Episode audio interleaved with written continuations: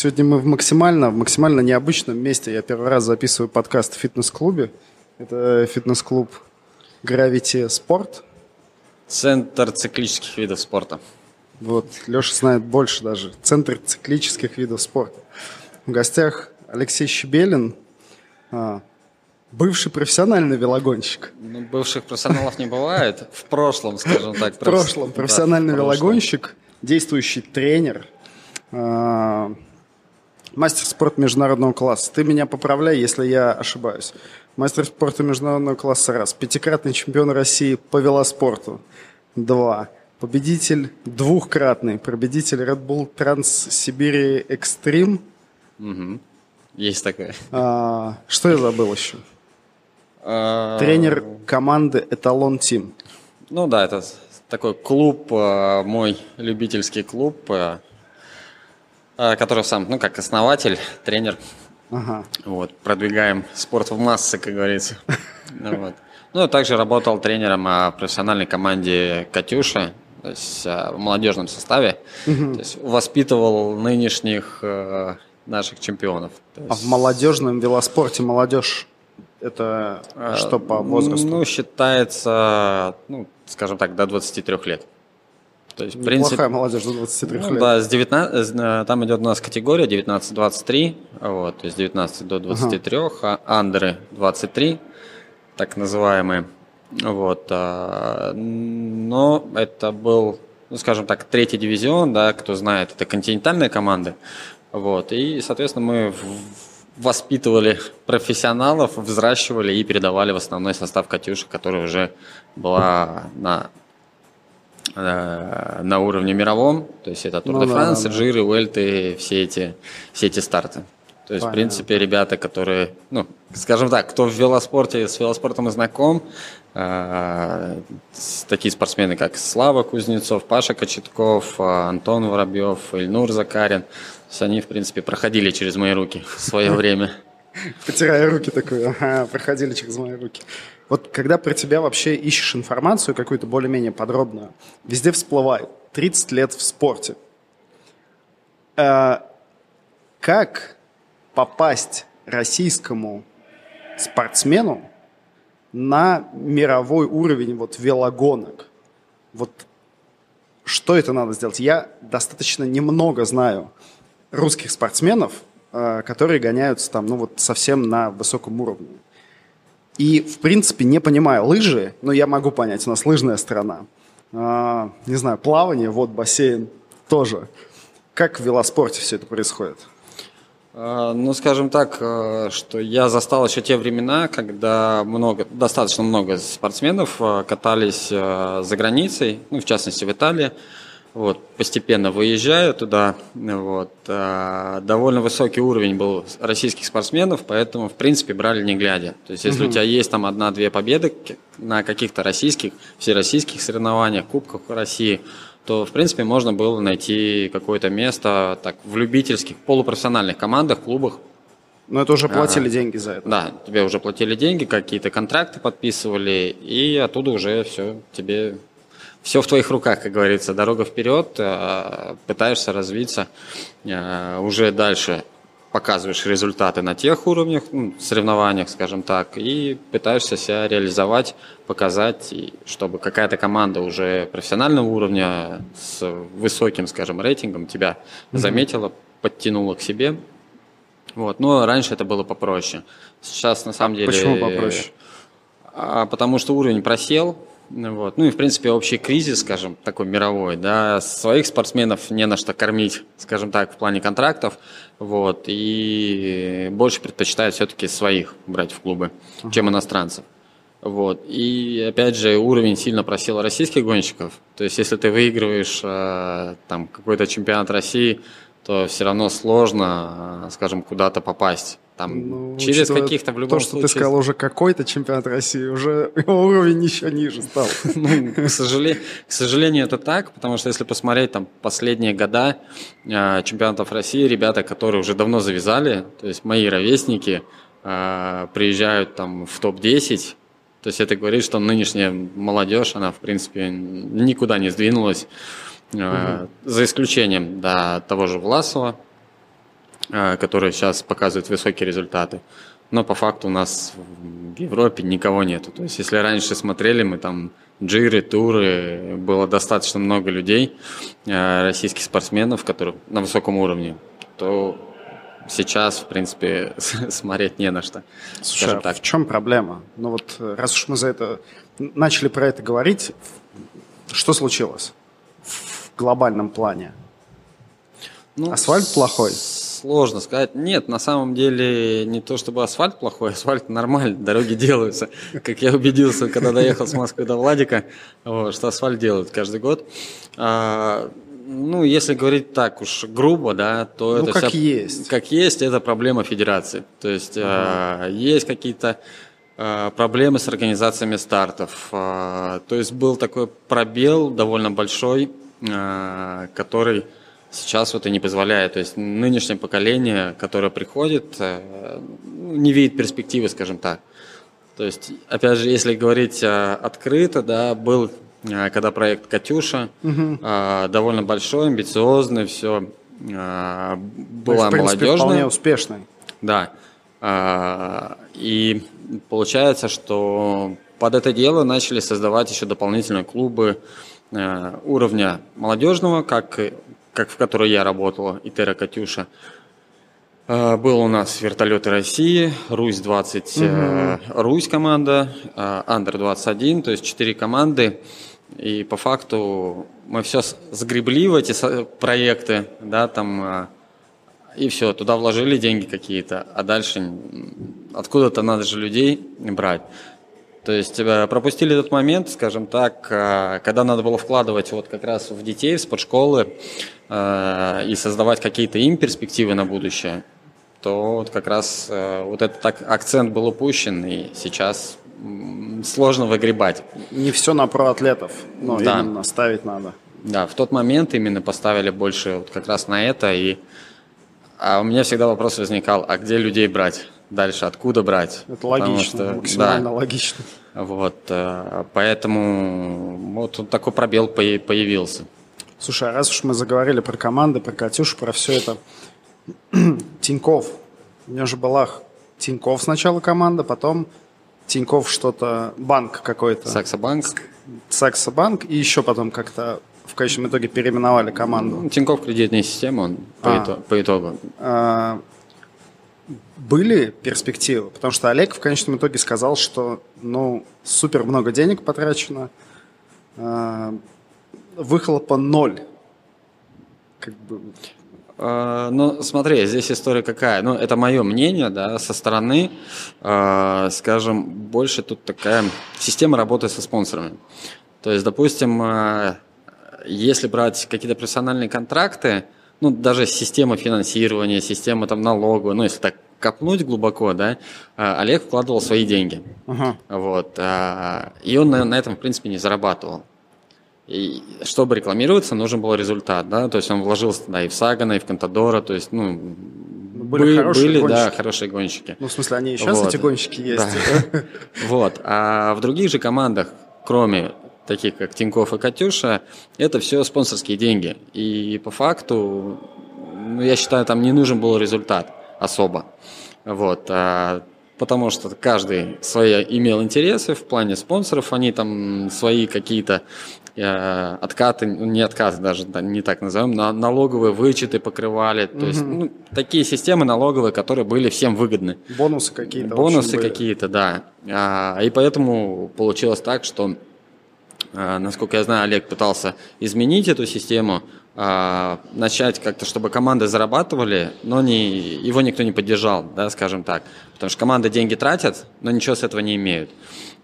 Остальные не поддержали, потому что это не их деньги были по факту. Они не свои деньги тратили, угу. а спонсорские, поэтому... Ну и федерация, наверное, там свои интересы. Ну, федерация здесь даже... Ну, я имею в виду как... Ты имеешь в мировом? Мир... Да, да, да, да, да. Ну, в любом случае у всех свои интересы есть. Вот. А у Олега были личные, а у других команд э, это было угу. неинтересно, потому что они тратили не свое, скажем так. Вот. Поэтому он понял, я думаю, что поменять сложно что-то будет. Вот, он приложил большие усилия. и сказал хватит, скажем так. Стоп, хватит. Стоп, хватит, да. Понятно. Вот. Слушай, возвращаясь к твоим 30 лет в спорте, я смотрел интервью, где ты говорил о том, что ты из детства занимался чуть ли не на трех секциях. Футбол, велоспорт и еще что-то было, я сейчас не помню. Дзюдо было. А, точно, точно. Я еще так удивился, думаю, совсем как бы, совсем все разное. А, как ты выбрал велоспорт в конечном итоге? Слушай, ну даже не знаю. Вообще есть э, официальная история официальная этого всего. Версия. Официальная версия, да.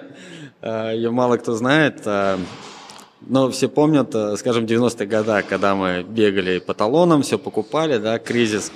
Вот. И, в принципе, такая ситуация, я думаю, всех затронула. И мне приходилось с братом ездить для бабушки на выходных за молоком, стоять в очередях, брать это все по талонам.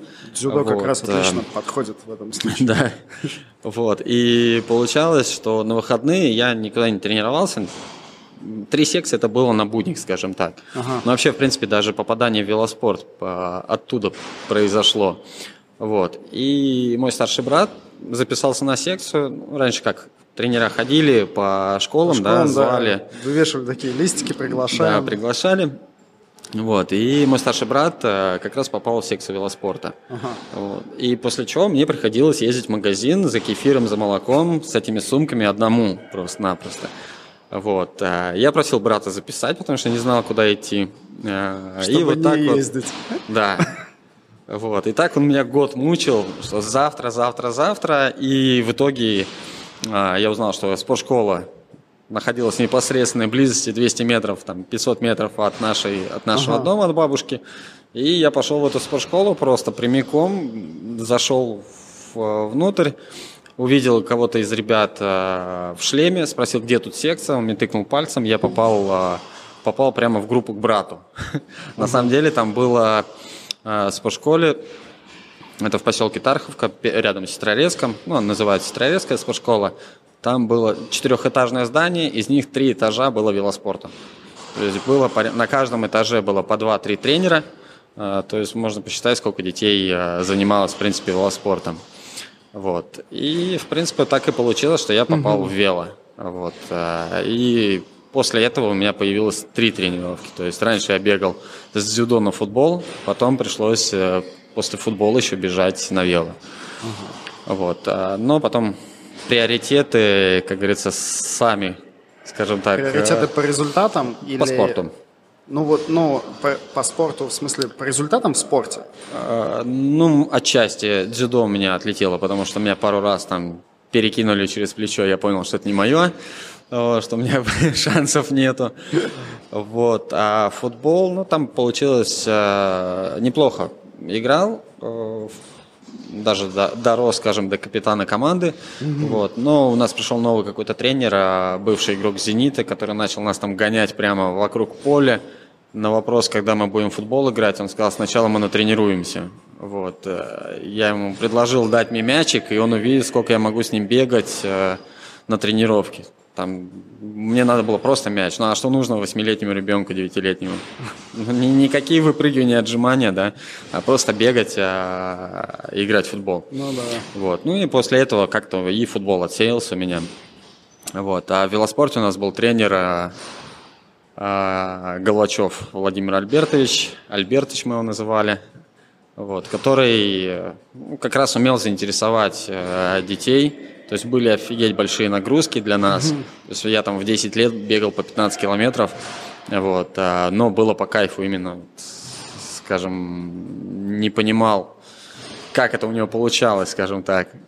Вот. И, да и в принципе у меня вот это осталось в голове, знаешь, что, это, что нужно получать кайф от тренировок, и я потом постепенно уже а, когда начал работать тренером, тоже и сейчас я стараюсь всегда это применить, что нужно получать кайф именно от спорта, от того, чем ты занимаешься, и это будет гораздо интереснее, гораздо ну, приятней. Это да, сразу же. Мы об этом с тобой уже говорили, но еще раз. Вот э, до сих пор получается садиться на шоссейный велик и получать удовольствие от езды после того, как ты закончил карьеру. Слушай. Или это пришлось себя как бы заставить? какой-то момент? Ну, опять сесть на велосипед? Слушай, нет, а, это пришло тогда, когда я приехал в Италию. Просто-напросто. Так. Там другая система. То есть, когда я по старой привычке выехал на вторую тренировку, ко мне подходит тренер и говорит, ты зачем поехал? Причем я себя реально заставил, как нас учили. Да, я говорю, ну как, это вторая тренировка, там какую-то теорию выдвинул, там про массаж, про все остальное.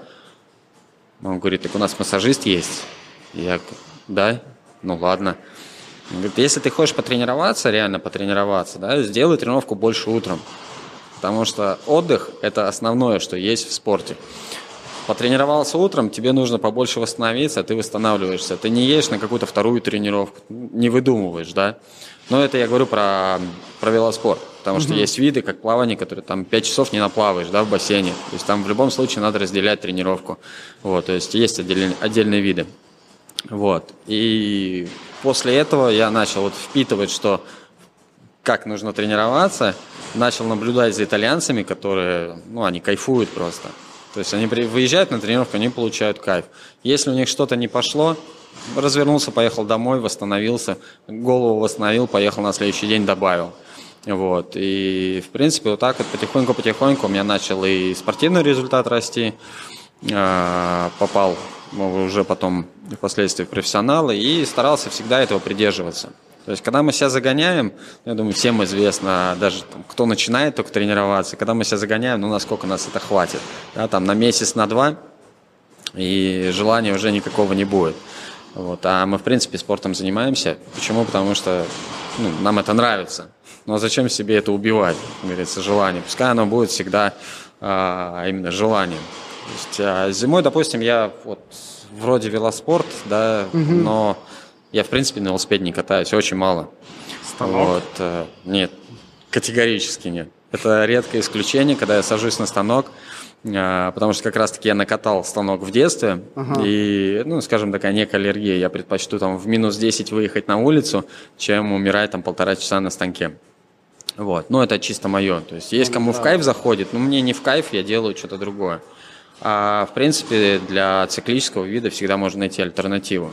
То есть э, бег, ФП, лыжи, поплавать, э, то есть все что угодно. Поэтому я стараюсь выйти из зимы, знаешь, с таким желанием, с кайфом сесть на велик и дальше катать.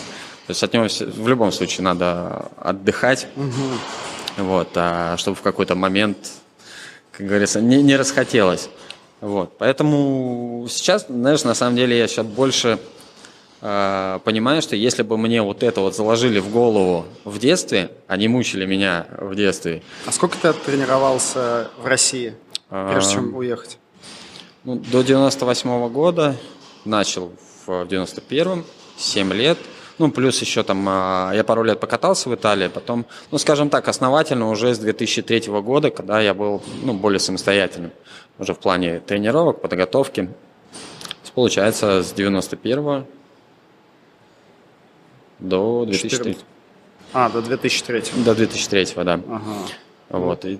Много, много как бы. Тут уж тяжело как-то менять, мне кажется, за, за столько времени э, тренировок в России, но тяжело менять прям вот на раз свое видение. А, знаешь, э, тут не то, что было мое видение, это было видение тренеров. Угу. У меня было видение где-то схалявить, где-то надо приболеть, типа, знаешь, а, искал халяву скажем так. Ага. И за счет этого, наверное, выживал. Потому что э, многие мои друзья, которые гонялись, знаешь, так и фанатично ко всему относились, они сейчас не могут смотреть вообще на велосипед. То есть с кем разговариваешь, они спрашивают, как ты еще, у тебя там все нормально, не, не тошнит? Не тошнит? Да нет, по кайфу. Вот. А они как раз э, ну, завязали в тот момент, когда вот именно уже все был предел. Угу просто не было желания, а себя выжимать, если ты этого кайф не получаешь, ну, это не будет просто результата, и на перспективу тоже не вариант. Вот, поэтому всегда, в принципе, стараюсь тренироваться именно в удовольствие. То есть бывает там дни, ну, ты пришел уставший там от работы, да, еще что-то, ну не хочется тебе сегодня бегать, да, там, допустим. Почему я люблю зиму, да, что разнообразно. Не хочется бегать, пошел штангу потягал. Не хочется штангу, пошел поплавал. То есть, э, Ничего не хочется. Ну, знаешь, такого, такого, ну, сейчас нету. Вот реально раньше я, когда у нас сезон заканчивался, ага. меня 2-3 месяца могли не видеть вообще на тренировках. То есть вроде ты профессионал, но настолько ты устаешь, а, когда у тебя, ну, на тот момент у меня самое большое, по-моему, если не ошибаюсь, количество стартов было 89 за год. Это много? Вот, э, за сезон. Да. Э, как, по профессиональному? По профессиональному это нормально. Ага. Вот. Э, но кто, скажем, э, ну, любители, да, которые боятся там стартовать очень много, да, у нас было самый такой жесткий месяц, это был 19 стартов за месяц. То есть это фактически погонялся два дня, ну, отдохнул, да. погонялся, отдохнул. Вот, конечно, там выборочно делаешь э, какие-то старты для себя, смотришь там рельеф, там еще что-то, на которых ты можешь результат показать. Вот, но все равно типа это... Где-то потренил, где-то выложился. Да, да э, то есть всегда через какое-то восстановление. Вот, э, и вот из-за этого получалось, что уже накатывался и все. Там вроде тебе надо к следующему сезону готовиться, но нету желания. Mm-hmm. Ну, какой там кататься, тренироваться, что-то делать, когда ты просто уже там ни на что смотреть не можешь. Вот, поэтому вот тогда, когда вот уехал в Италию, тогда вот это вот эта халява, которую мне предлагали, она мне нормально зашла. Вот, и я тренировался, то есть я не уставал с сезона. Вот, и, ну, там пару недель отдохнешь, так чисто бамбук покуришь, как говорится, и все, приступал к тренировкам спокойно и по кайфу. Даже, знаешь, у меня такой часто вопрос был, когда я после Редбула, после гонки во Владик, сколько я отдыхал. Ну, что, там, наверное, 2-3 месяца велик не мог см- ну, смотреть. Я прочитал, где-то ты неделю отдыхал. Ну, какой? Два дня на перелет. А, То есть, получилось, э, мы финишнули, э, там, какого, 10 августа, 11-12 это у нас было закрытие гонки плюс перелет э, в Москву с ага. Владика. И 13 августа я уже был на старте нашей питерской приморской сотки, которую еще и выиграл. То есть... Конечно, ты халявил все это время, отдыхал на там, тренировался. Приехал на тренированный, сотку затащил. Что там сотку ехать? Да-да-да. Вот, то есть, ну, понимаешь, это в этом по, по факту и суть, а именно получать удовольствие вот, и контролировать это. Угу. Потому что гнаться за результатом, допустим, как сейчас любители, да, там с дивана пытаются э, что-то там выжить, какое-то время, результаты. Да даже не с а, дивана. Даже не вот, с дивана. Всегда, всегда надо быстрее, чтобы в страве больше лайков было, там, или, или вписаться куда-то. Как бы, я не знаю, иногда про удовольствие вообще не идет речи. То есть люди такие типа, сейчас мне надо просто отпахать, чтобы очень хорошо отпахать потом.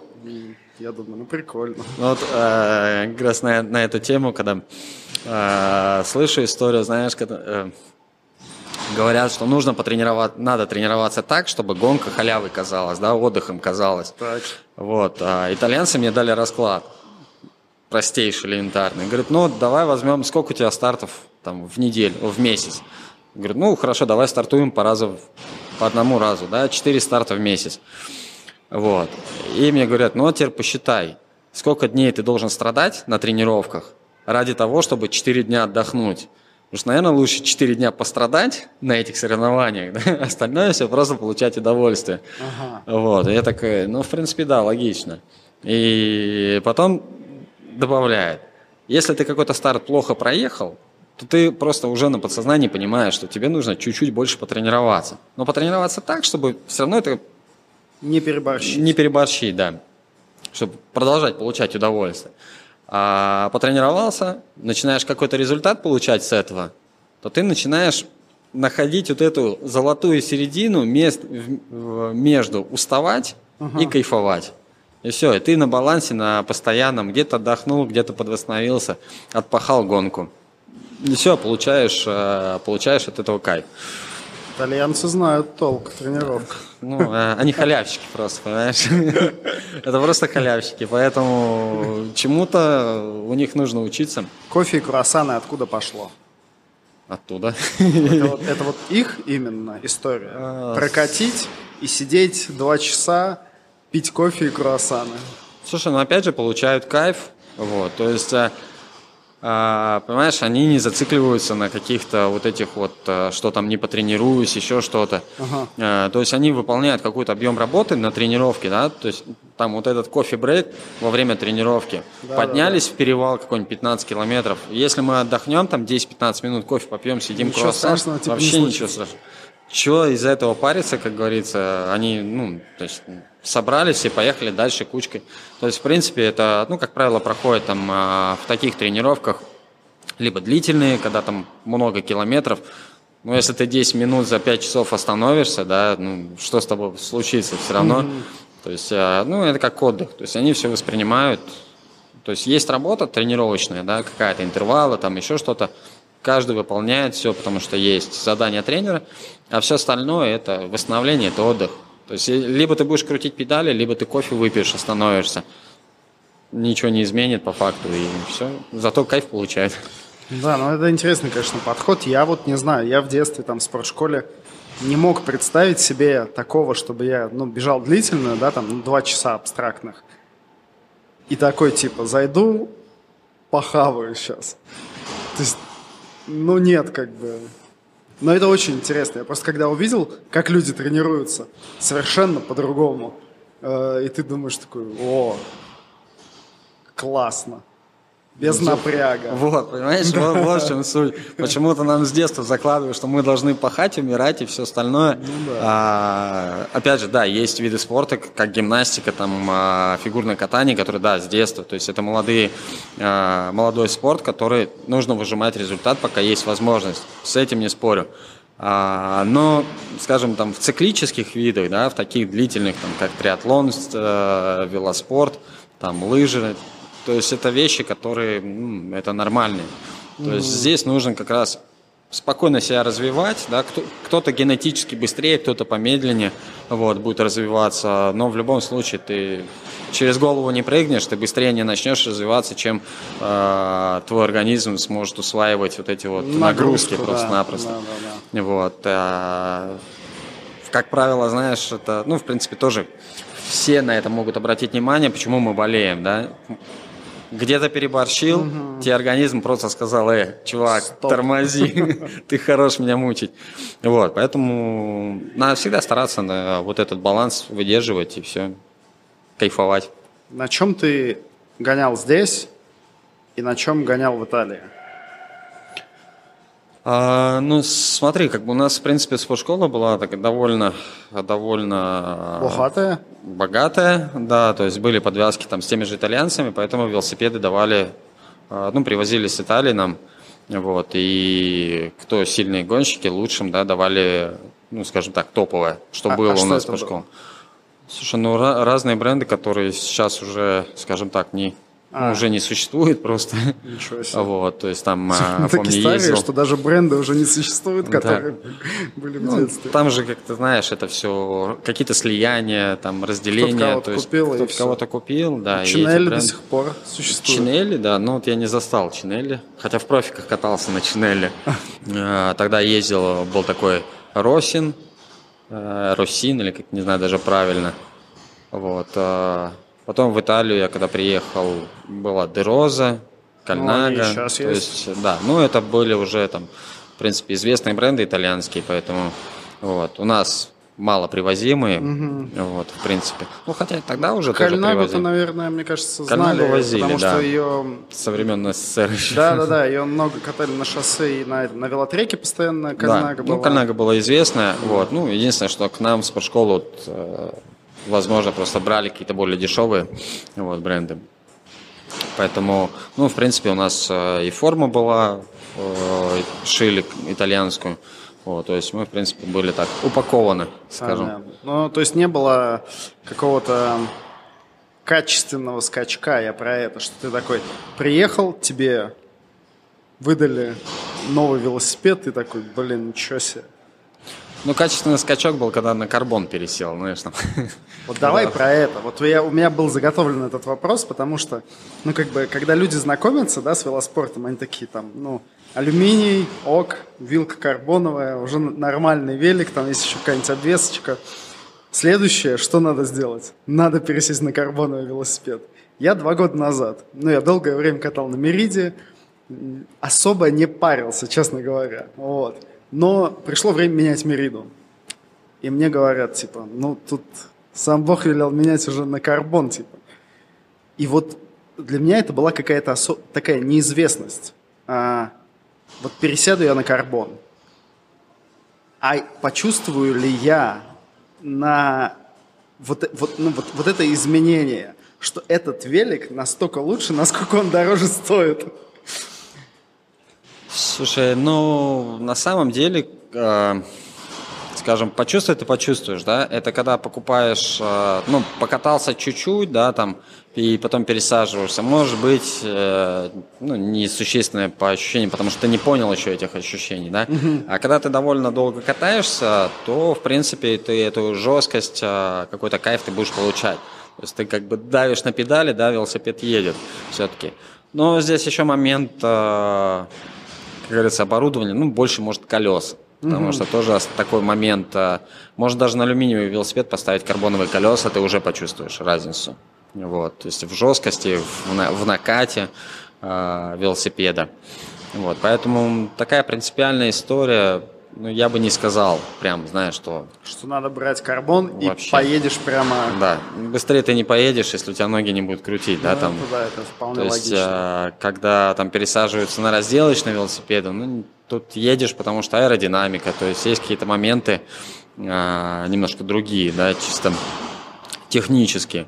Вот. А, допустим, я катался там в профиках на карбоне, приехал, когда начал работать тут с любителями, начал...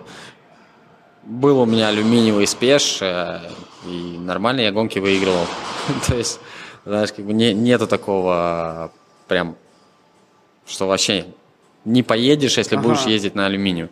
Вот, поэтому, ну, знаешь, как говорят, от головы идет. Ну, понятно. Вот, но разница, да, она есть, если ага. вот пересесть, почувствовать.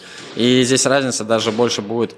А, кстати, был момент, э, по года три назад, когда в начале года спеш э, запустили там какую-то тему, что Саган поедет э, Рубе на алюминиевом. То есть было начало сезона, они... У них же в стакане амортизатор сейчас в велике. Ну, сейчас, сейчас да, как бы есть. И вот э, была то ли какая-то разработка алюминия, то ли что-то ага. по жесткости, что вроде как Саган собирался там на алюминиевом ехать.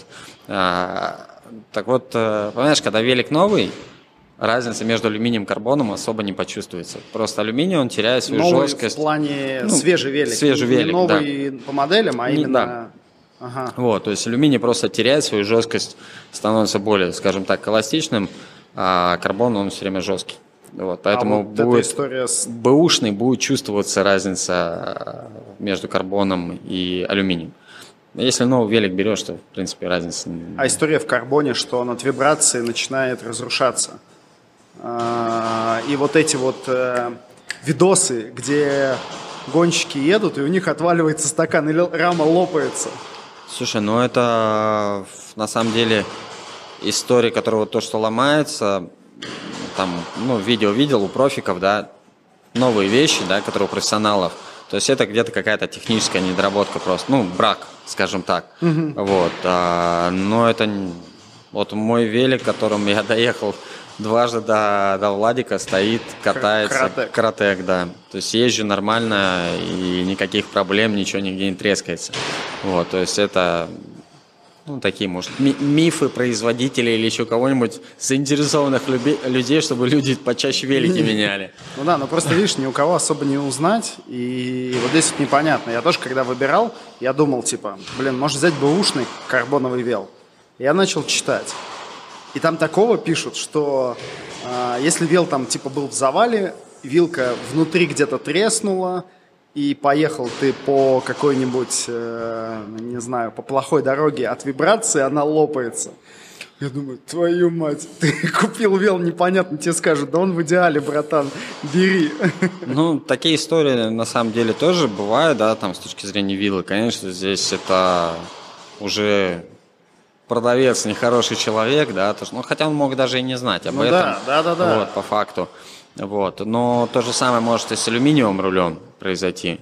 Вот, то есть ага. от падения где-то швы, которые, где спаивается, тоже какая-то внутренняя трещина пошла. То есть раньше мы когда ездили, э, я думаю, даже сейчас можно в спортшколах найти какие-нибудь паянные эти велики алюминиевые, сваренные аргоном. Вот, то есть это, это тоже были трещины, поэтому это не какая-то новая история. Поэтому здесь э, ну, какой-то риск может присутствует, угу. что тебе попадется что-то что бракованное просто-напросто. Понятно. Самый простой вариант обновиться на... Даже не простой, вот что поменять в велике проще всего, э, чтобы поехать быстрее, чтобы увеличить свою скорость? Колес. Колеса. Даже бэушные, ну, то есть колеса как правило, алюминиевые, да, спицы там железные. Все это тянется, все это теряет свою жесткость. И, в принципе, вот я, допустим, опять же, откатал э, на своем редбуловском велике э, несколько лет, я почувствовал, что колеса алюминиевые, которые не карбоновые, алюминиевые, стали ну, такие ватные немного. Я пошел, купил самые дешевые, там, на Авито нашел новые, вот. Э, алюминиевые. Алюминиевые, да. Я поставил их, думаю, нифига себе то есть, ну, разница почувствовалась просто из-за жесткости, потому что новые. Вот, поэтому, э, если хочешь что-то поменять, да, в первую очередь, я думаю, это колеса. Ага. Вот, а остальное, это уже там оборудование, но оно будет по факту там где-то по весу, да, играть роль. Ну да. Вот. Карбоновый ну, руль. Аэродинамический да, такой, знаешь, как на Али сейчас продаются такие, прям что ты смотришь на него и думаешь, сейчас я полечу. И столько же можно роликов найти. И подсидел, и подсидел. А где руль ломается? Да, это, это такая история, да, здесь. А, ну, тоже эти рули, знаешь, такие вещи, которые, ну, они дают вес, да, там есть поглощение вибраций каких-то, но ну, не сказать, что тут прямо у нас такие дороги убиты, да, чтобы чувствовать какие-то вибрации. Не такие мы объемы катаем, чтобы это как-то влияло на какую-то скорость. Э, да, даже элементарно, я когда тренируюсь, знаешь, меня спрашивают, сколько я колес ну, качаю, да, давление в колесах. это очень важно. Вот. А, как-то мы приехали на сбор, мне задали этот вопрос, я говорю, блин, не знаю, у меня даже, ну, насос просто там за 500 без рублей, без манометра. Говорю, То есть ну, ты по старинке пальчиком? Да, пальчиком, так хоп, нажал, нормально. Либо едешь, чувствуешь, что начиная там чуть-чуть водить, значит, э, ну, резина немножко смещается там потрогаешь. Подкачать надо. Типа. Да, надо, пора подкачать. Вот, типа, то есть... Хреновая дорога, надо подспустить. Ну, не, ну так и не. А, я, в принципе, катаюсь так, знаешь, поехал. Вот. И вот на, на перетренировке у нас там был насос с манометром. У меня оказалось вообще там 5 атмосфер накачано в колесах. Меня так посмотрели, сказали, ладно, понятно. Вот, и знаешь, я не заморачиваюсь. То есть, ну, я понимаю, что ну, в пределах разумного, да, что uh-huh. колесо не должно быть спущено, потому что там могу пробиться, там где-то ямка. Вот. Э, но в плане тренировок я, ну, не парюсь. То есть некоторые говорят накат, там скорость, там да, туда-сюда. Да, да, да. Ну, блин, я на тренировке еду там, допустим, по пульсам, да, тренируюсь. Ну какая разница мне сегодня я поеду 30 км в час или 20 км в час? Вот Выполнить я работу. Я смотрел, что ты не по пульсам тренируешься. Это тоже интересный вопрос. Ты говорил, что ты объем по часам. Ты, ты тренируешься по часам, что у тебя за неделю сколько-то часов тренировок. А, нет, не совсем так. А, здесь у меня не то, что там в неделю, да, ну, есть определенные а, понимание подготовки, да, угу. сколько там часов в идеале выделить и все остальное. То есть у нас просто старая школа, когда мы по километрам тренировались, как угу. правило. Ну да. Вот. А опять же, в итальянской школе все тренируются по времени. Вот, потому что... Они бьют по зонам нагрузки это время. Ну, по факту, да. То есть есть э, определенная задача, которую дает тренер на тренировку, ты ее просто выполняешь, вот, и все. Ага. То есть э, там независимо от скорости, то есть ты контролируешь просто э, время тренировки, пульс тренировки, ну, зоны, в каких ты работаешь, и, в принципе, все. То есть, э, потому что, понимаешь, ты можешь проехать два часа где-то по горам с большим набором, да, там выполнять какую-то э, высокоинтенсивную нагрузку, вот, и у тебя получится там за два часа там, ну, 60 километров, да, угу. вот. А где-то ты можешь выполнять э, монотонную работу, да, можешь там 70-80 получиться, то есть больше. Вот. А соревнования точно так же. То есть ты можешь гонку проехать там 100 километров за два часа, грубо, ладно, два с половиной, да. Угу. А тренировку ты можешь проехать там за три часа. То есть нету смысла ехать 100 километров. Потому что если ты готовишься к каким-то стартам, тебе нужно приблизительно время, которое ты будешь в движении, в, под нагрузкой во время соревнований. Вот. Поэтому, как правило, там тренируются просто по времени. Угу. Уже многие, в принципе, я думаю, все тренируются по времени. То есть, получается, фактически ты понимаешь, сколько тебе нужно набрать высокоинтенсивной э, нагрузки, э, развивающей какой-то, и накатать доп. часов. Ну, типа того. Тип, ну, при, при, если Примерно. мы все упростим максимально. Да, если упростить, то да. Ага. И как бы и вообще за километражом вообще не следишь. Я даже не знаю, сколько я в год проезжаю. Ну, хотя я и часов даже не знаю. Ну, у меня тут отдельная история, то, что, ну, в принципе, все можно посчитать, да. Средний, средний любитель э, тренируется 10-12 часов в неделю. Неделя. Вот, соответственно, можно посчитать, сколько ну, это понятно. будет в месяц и в год. А разница только, скажем, периодизация, да, сколько будет больше работ силовых, интервальных, э, объемных, вот, но плюс-минус оно будет, э, ну, объемных, спокойных. Вот. Ну, это все элементарно посчитать. Следующий уровень там э, спортсмен, да, 14-17 часов в неделю. Вот. Ну, брать спортсменов там 20-25 часов в неделю. То есть, mm-hmm. в принципе, это, все это можно посчитать. Но километры, я говорю, сейчас уже мало кто. Потому что тот же триатлон можно поехать тренировку 180 э, в той же Барселоне, допустим, 180 проехать за 5 часов, съезди в Сочи, попробуй за 6 проехать. Ну, да, да согласен, есть нюансы, конечно. Поэтому в этом, в этом и есть разница. Все равно же мы же тренируемся для того, чтобы быстрее ехать, да, а не больше ехать. Вот. Ну, когда как. Если история идет про Red Bull, э, где 9 тысяч километров надо махануть, а, ну, понимаешь, вот я тебе ну, реальный пример, да, что не нужно тренироваться дофига часов, а нужно просто ну, немножко с головой подойти, благо а, тренерская работа мне в этом помогла. А, я не готовился, я не накатывал дофига часов. То есть можно посмотреть там ту же страву, сколько я ездил там в 16-17 годах а, тренировок. Ну, во-первых, у меня и работа была тренерская, да, нужно было а, время уделять работе, а не только катать.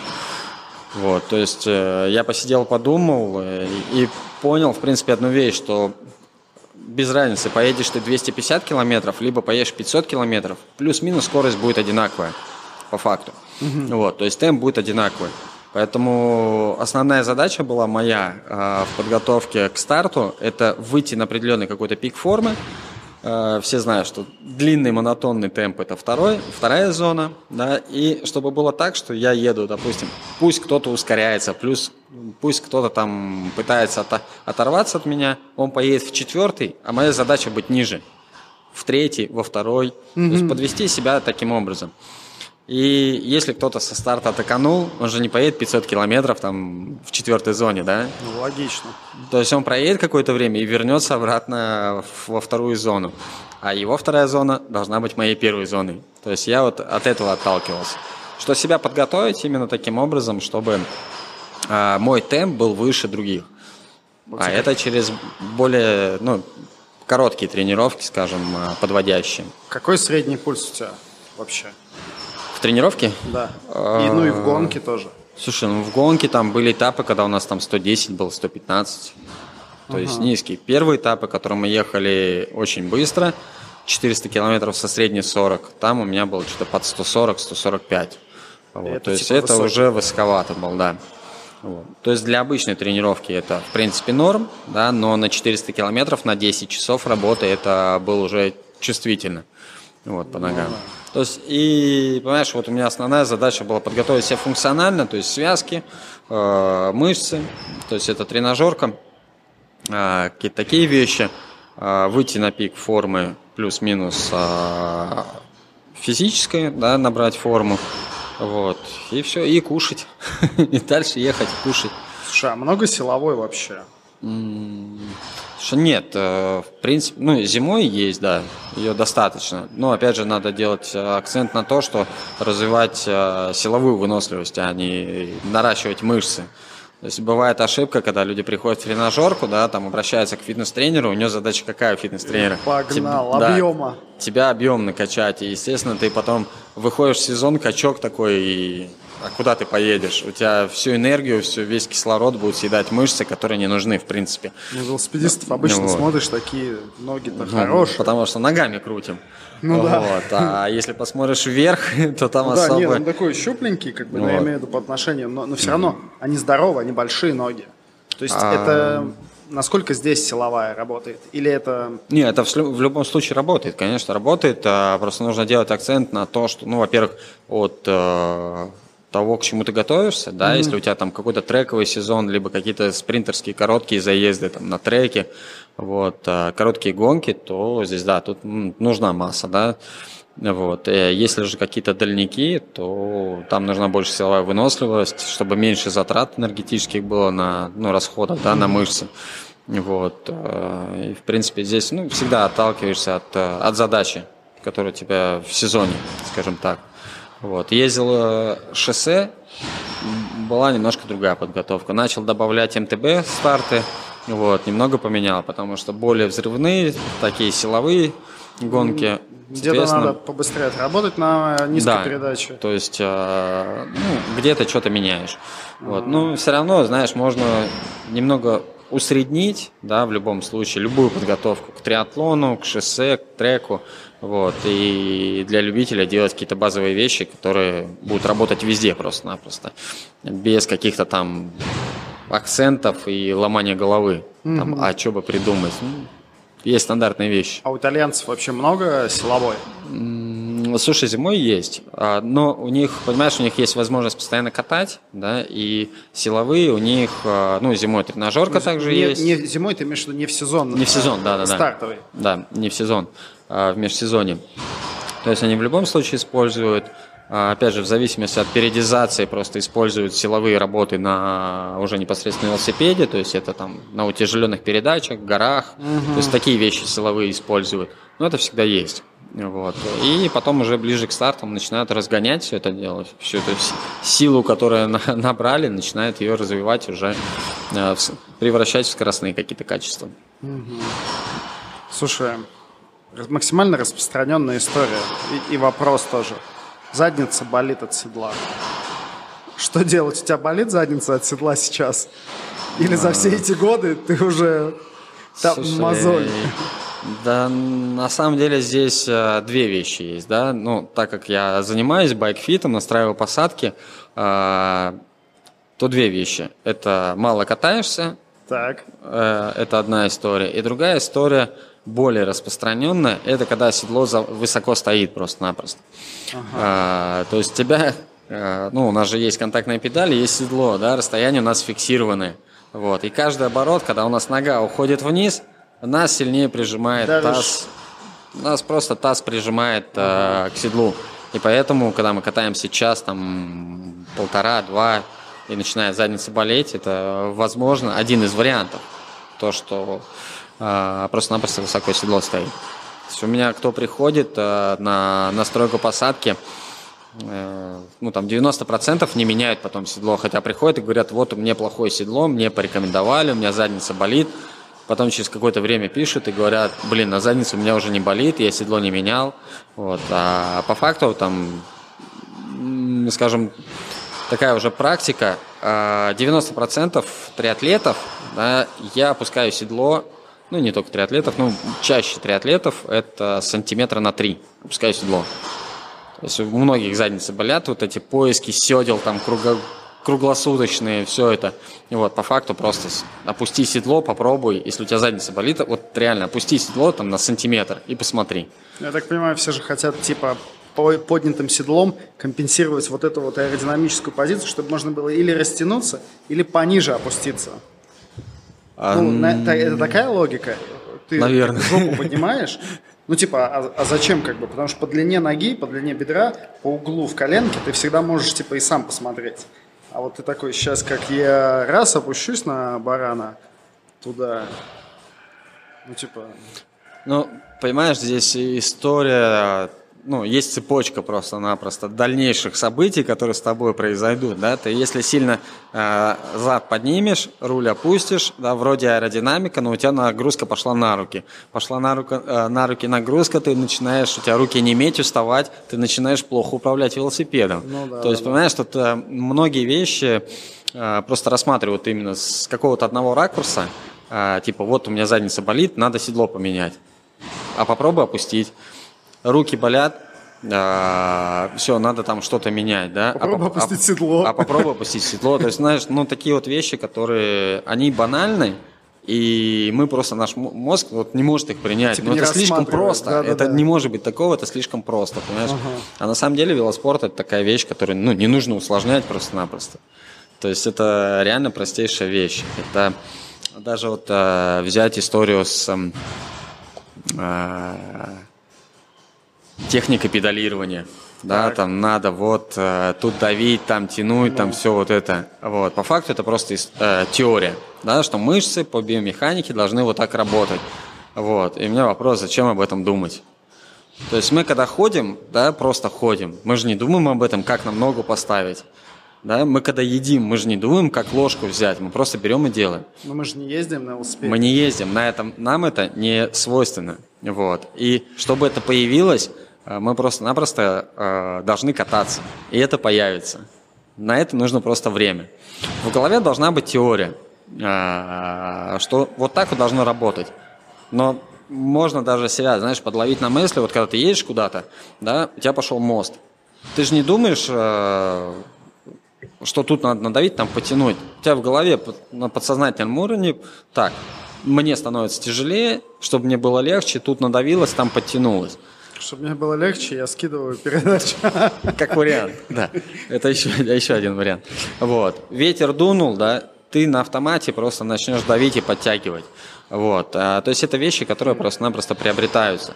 Слушай, ну это Если ты будешь думать об этом, то вот а, я часто рассказываю, когда пытаюсь пояснить вот эту вещь, да, часто рассказываю. Рождается ребенок, а, ему дают через какое-то время ложку. Как он ест? Ну, никак, да, мимо рта.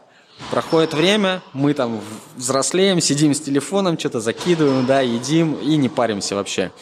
Вот. Если же мы начнем задумываться о том, как нам поесть, все, взять ложку, опустить ее в тарелку, подчерпнуть, поднять, не забыть открыть рот. То есть насколько мы вот этими мыслями начинаем сами себя тормозить просто-напросто. Это, это я все понимаю, чтобы это было... Ты про то, чтобы движение было э, настолько автоматизировано да. у тебя, чтобы оно было как рефлекс оно вне зависимости от того, что ты думаешь, работает. Как ноги в плавании, типа, ну вот, вот они работают, ты можешь делать что угодно руками, уже если ты на таком каком-то уровне хорошем. А ноги, они всегда работают, ты даже не задумываешься, если надо работать с ногами. Но вот я сел на велик, и я такой, типа, э, поехал. Я же, я вот, я давлю, я давлю и давлю, давлю и давлю. Я, если бы мне, к примеру, не сказали о том, что чувак, надо и подтягивать ногу назад, надо возвращать, как бы, ну, типа, подтягивать ногу назад тоже. Особенно в гору. Это, для меня это две колоссальных разницы. Типа, давить, а как ты начинаешь подтягивать в горку, и ты такой, ничего себе. Вот, э, вот этот момент, ну, мне кажется, что он не совсем не накатать его. А, смотри, есть а, просто-напросто упражнение, да? Одной ногой крутить. Одной ногой крутить, а, либо крутить на утяжеленных передачах. Ну, езда в горах, mm. да? А, но основное это крутить медленно. Почему? Потому что а, когда мы крутим медленно, опять же, нам не свойственно подтягивать ногу, да? Ну, Если да. мы будем крутить быстро, то мы будем только давить. Момент. Просто ага. будем давить. А когда мы будем крутить медленно, то наш мозг будет просто запоминать, что здесь надо надавить, здесь протянуть, здесь подтянуть, здесь пронести вперед ногу. То есть медленно это будет запоминаться. И все. То есть это как и в плавании, да, ты же говоришь, что ты болтаешь ногами, плывешь, да, это все на автомате. Но чтобы это получить, ты делаешь что? Упражнение. Ну, как минимум. Вот. То есть упражнение, опять же, ты делаешь э, ну, скажем, без какого-то акцента, то есть там взял, э, не знаю, там ласты или что-то, да, то, что тебе помогает, об этом не задумываться. Ты это делаешь упражнение уже механически просто-напросто. Mm-hmm. Если ты работаешь без рук, ты в любом случае, чтобы не утонуть и плыть, будешь работать Да, ногами. да, да, да. Вот. А, соответственно, если ты отключаешь ноги, чтобы не утонуть, ты будешь работать только руками. А, то есть здесь а, ну, история та же самая получается. То есть ты делаешь просто какие-то упражнения, которые тебе помогают это все запомнить. И вот они основные, это два педалирование одной ногой, у тебя мозг запоминает, в какой фазе какая мышца должна подключиться.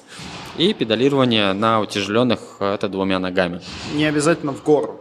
Не обязательно. Ну, чтобы передачи хватало. То есть Ну это да, да, каденс, а если говорить о скорости педалирования, ну, это порядка там 50, 40, 50. То есть, ну, совсем медленно. Медленно, да. Вот, то есть просто у кого-то может не хватить э, передачи просто-напросто. Самый тяжелый для ну, или сил такого- уже при, при- при ее как бы Ну, да. так, чтобы достаточно у легко кого-то, было. Да. у кого-то сил. Но это все делается в любом случае немного под нагрузкой, вот, а, чтобы мышцы напрягались, чтобы вот это запоминалось. Вот этой вот эстетики велоспорта по поводу Ноги бритых нравятся. ног, Брить ноги. по поводу э, носков по линейке. Ты застал эту историю с Не. высоким носком, нет? Не, не, это начали сейчас. Но это же, слушай, не это самое, не, не то, что эстетика высокий носок, да? Ну, это типа правило. Это, ну, что нельзя выше, да, определенной высоты. Да, да, да. Вот. э, Знаешь, ме- менялась мода постоянно. То раньше ездили низкий носок, потом начали выше, потом кто-то еще выше. То есть, ну, если брать чисто эстетику, да, то это все гуляло. Да, довольно Почему так. компрессию не используют? Компрессионные гетры в велоспорте, гольфа. А, слушай, э, Ну, во- то есть это запрещено высотой. А, а, а почему? Слушай, нет, а, вообще с- запрещали высотой это на, если я не ошибаюсь, просто я так немножко удалился от велоспорта, да, мирового, а, то там запрещали просто для гонок на время из-за аэродинамики. Вот, если брать шоссейные гонки простые, вот, то... Ты можешь, типа, любой носок одеть? вроде как да, можно любой носок одевать. По-моему, на То туре это- тоже сейчас какие-то есть правила, что там у тебя в команде должно быть вот, вот Ну, здесь, э, как правило, просто производители шьют носки, да, для команд, и они, в принципе, знают высоту максимально. А, логично, Вот, то есть они сделают какой-то лимит просто-напросто, и все, там уже, я не думаю, сильно э, как-то там будут зашкаливать какие-то риски. Ну, носок ниже чуть опустил, если вдруг судья тебе подошел, сказал. Вот. А раньше, ну, было время, когда просто мерили. Ну, перед стартом, когда ты на гонку на время приходишь, да, там э, механики всегда перед стартом привозят свои велосипеды, чтобы тоже замеряли все по правилам. Вот. А, и когда спортсмен приходит на старт, там ему носок мерят. Ну, на шоссейных гонках там кто будет мерить, да, там каша идет, там, у кого длиннее, у кого... Вот, то есть я думаю, там, по-моему, это только для гонок на время была история. Слушай, а, ну тоже у меня тогда вопрос.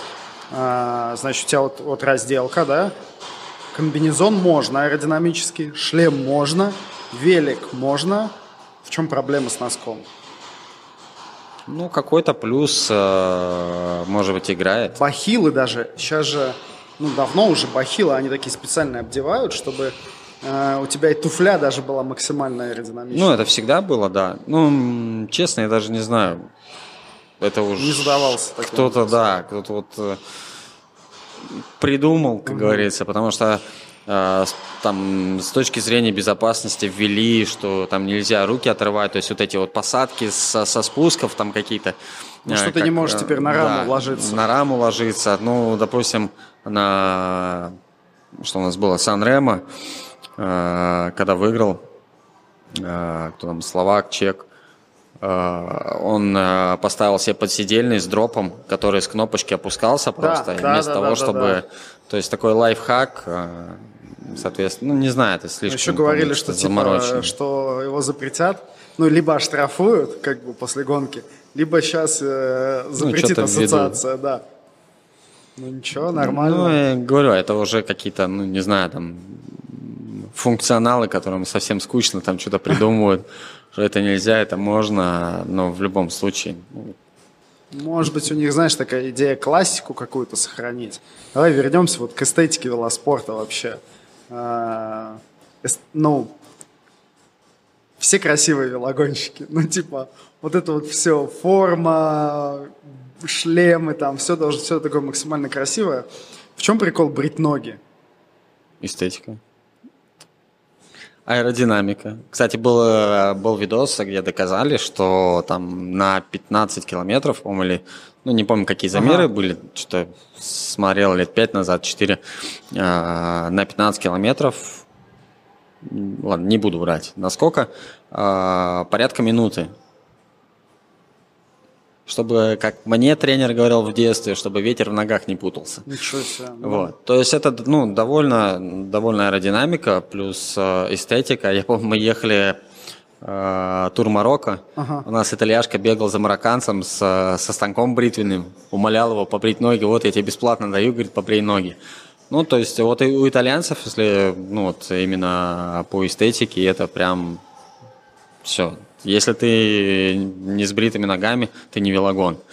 Вот. И плюс еще ко всему, а, просто когда делают массажи, да, э, нормальные профессиональные массажисты. Зацепляются волосы. Они, как говорится, закручиваются. Ага. Вот. А когда делают спортивный массаж, то его делают довольно жестко, и просто-напросто ну, можно повырывать волосы, а это ну, такой кайф тоже.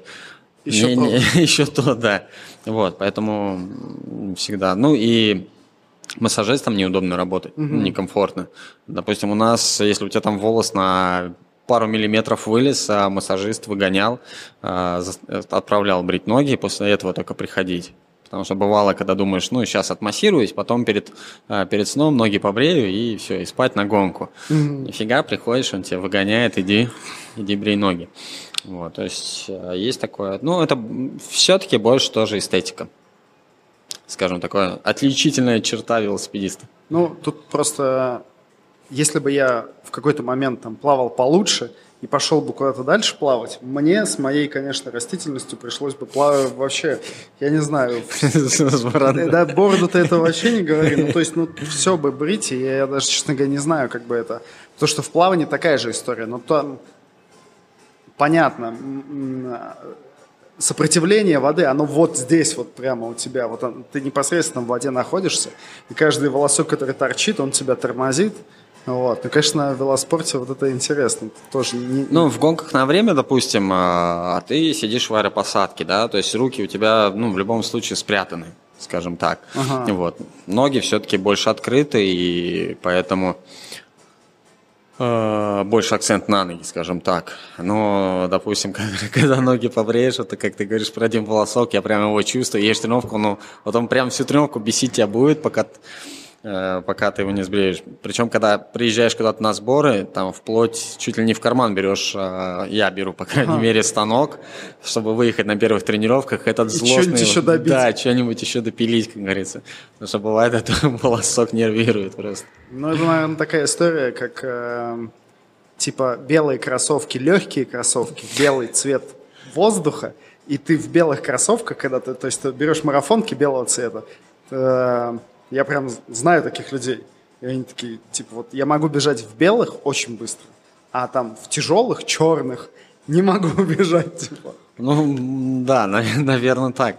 Потому что я помню, даже когда появились колеса, знаешь, высокий профиль да, такие. Да, да. Они тяжелые были, реально тяжелые. Я помню, бренд этот а, Mavic Cosmic появились. А это был уже чистый карбон или нет, алюкарбон? Это, нет, это чисто алюминий а, был. А, это алюминий Это чисто даже. алюминий был, да.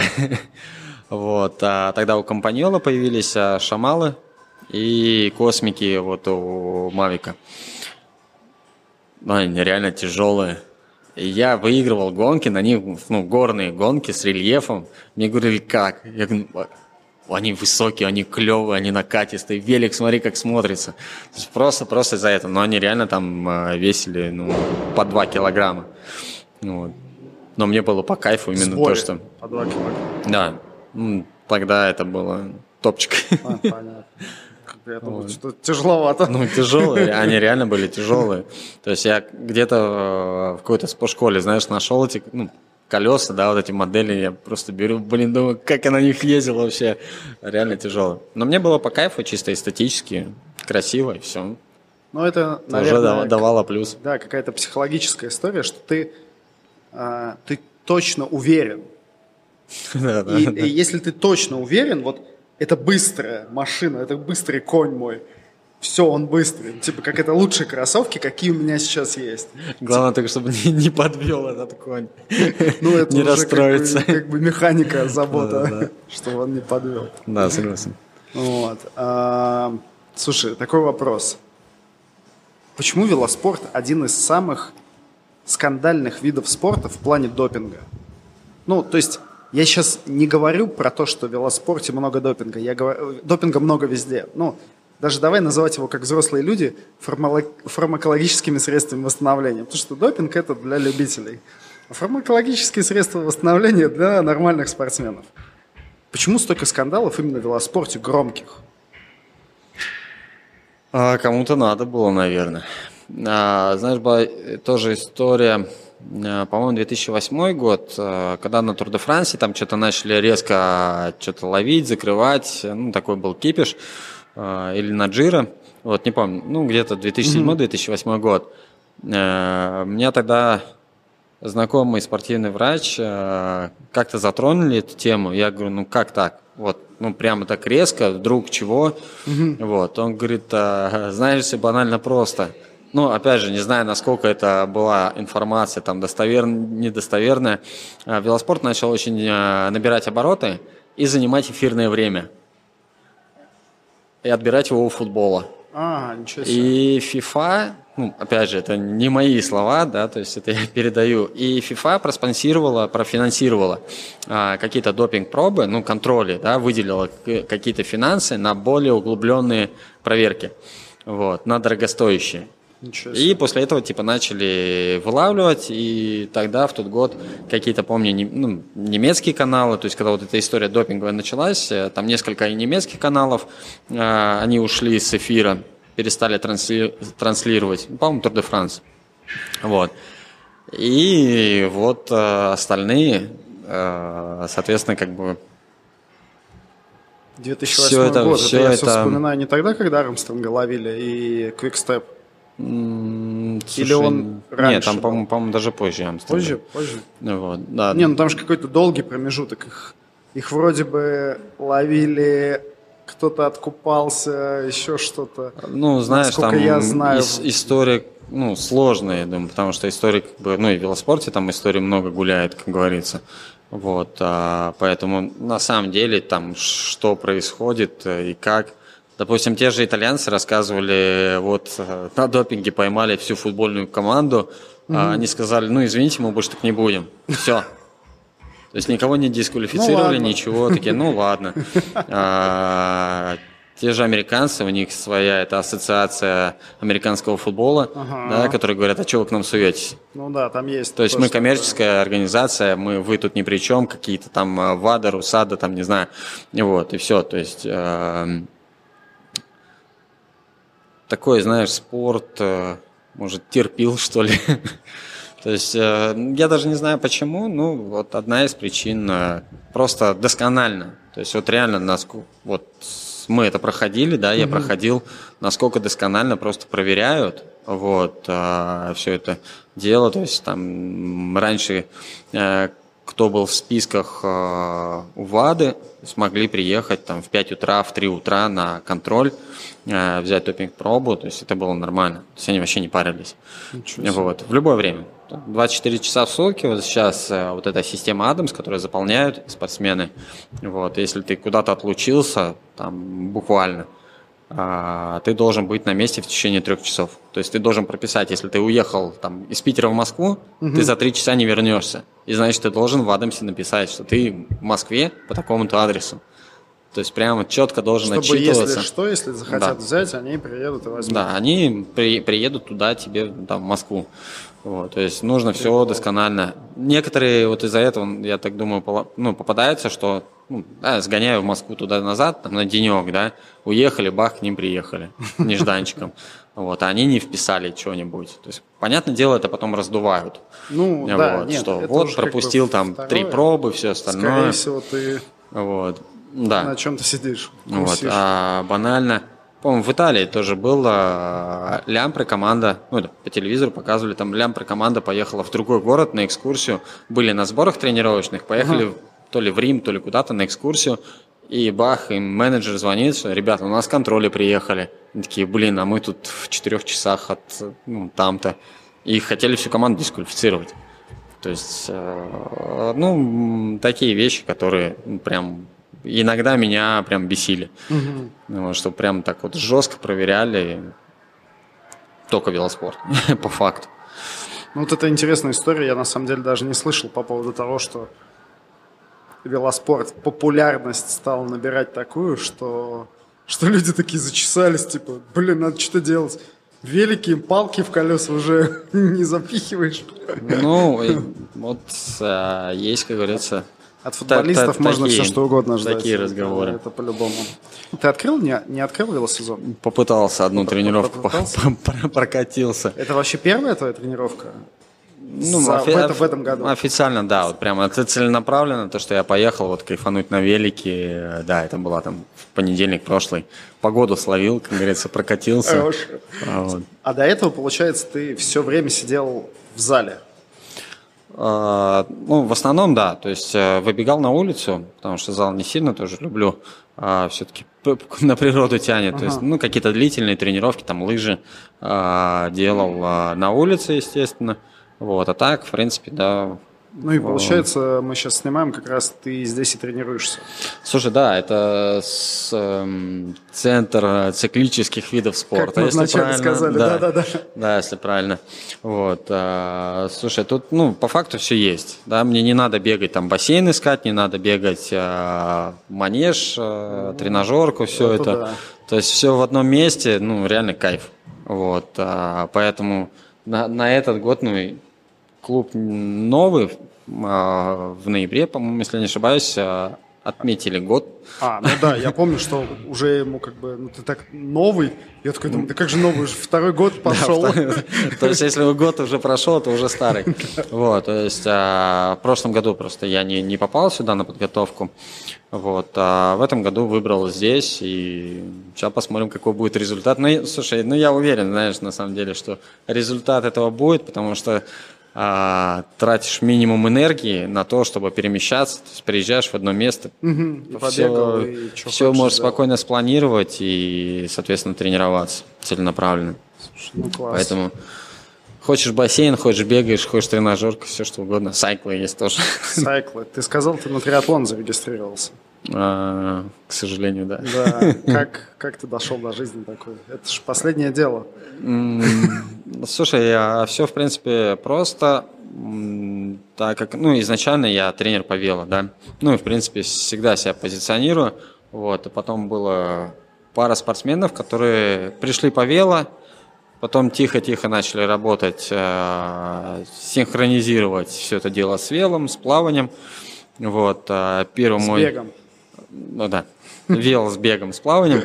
Вот. И, в принципе, неплохо стало получаться. То есть мой первый атлет, э, который пришел по вело, и потом мы перешли, в принципе, э, на триатлон.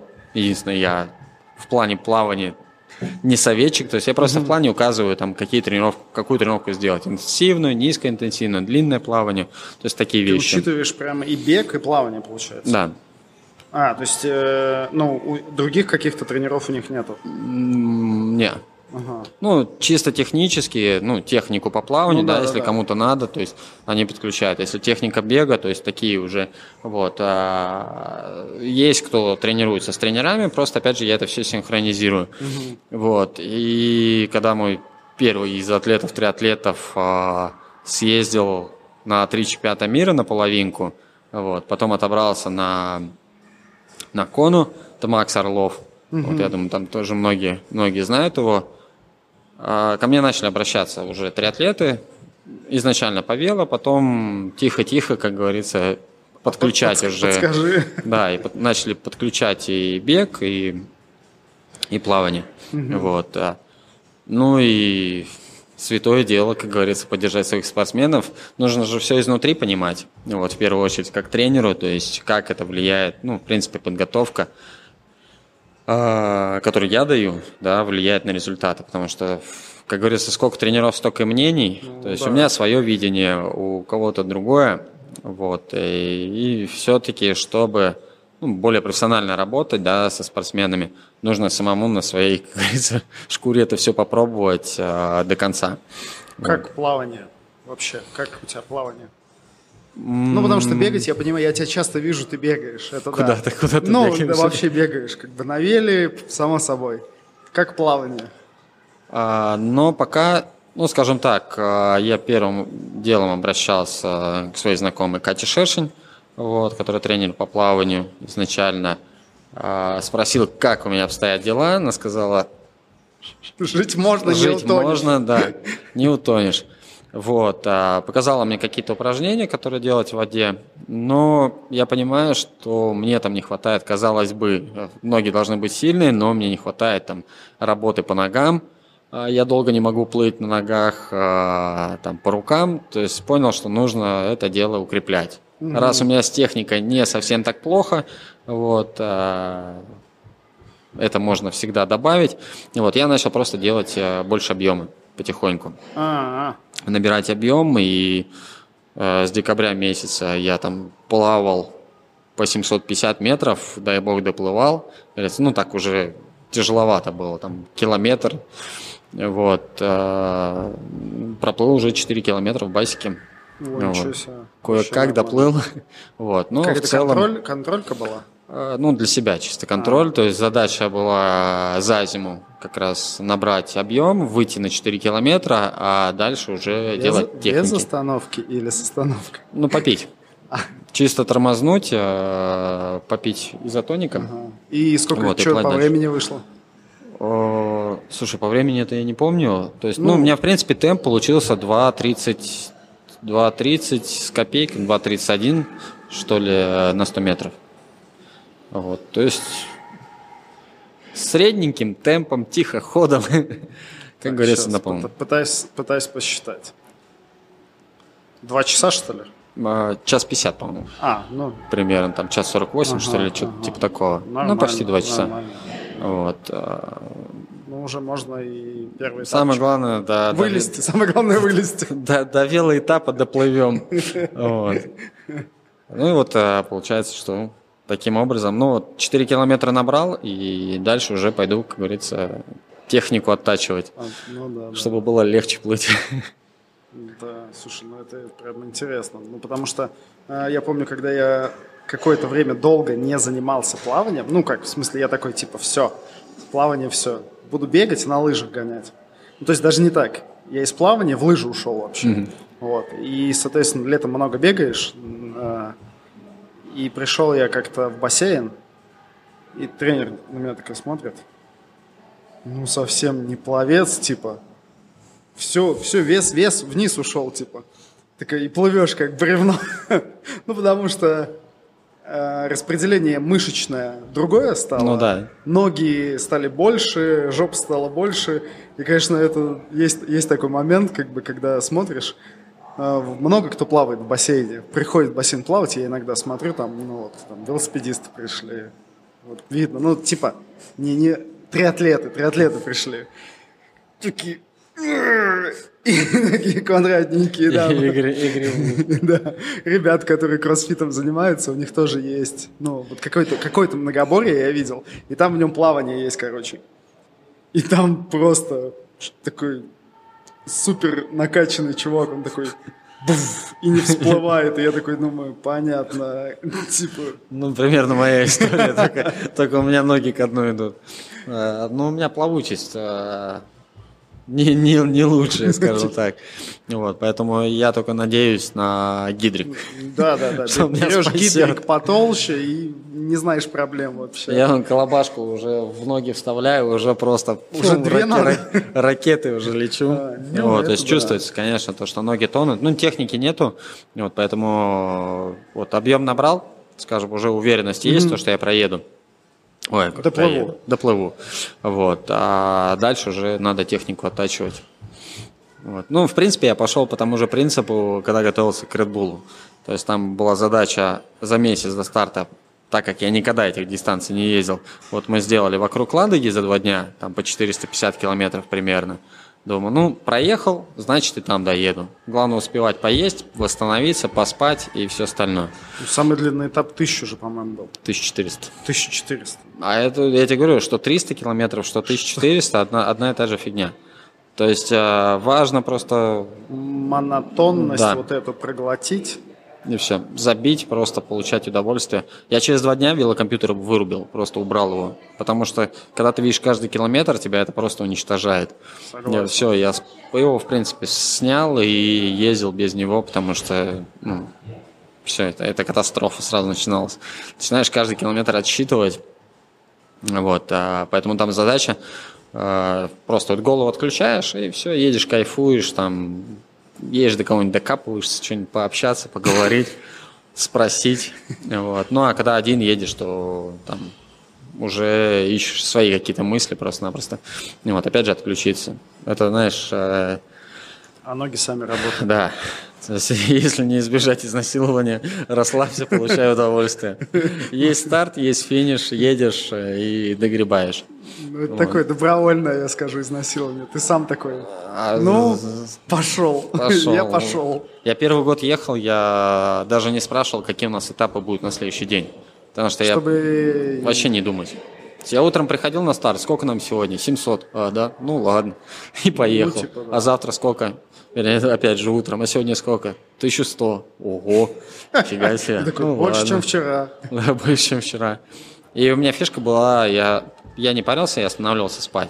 Ну, то есть, понятное дело, я не хотел там гонку проигрывать, да, из-за того, что я останавливаюсь спать. Но ехать, допустим, там в каком-то очень...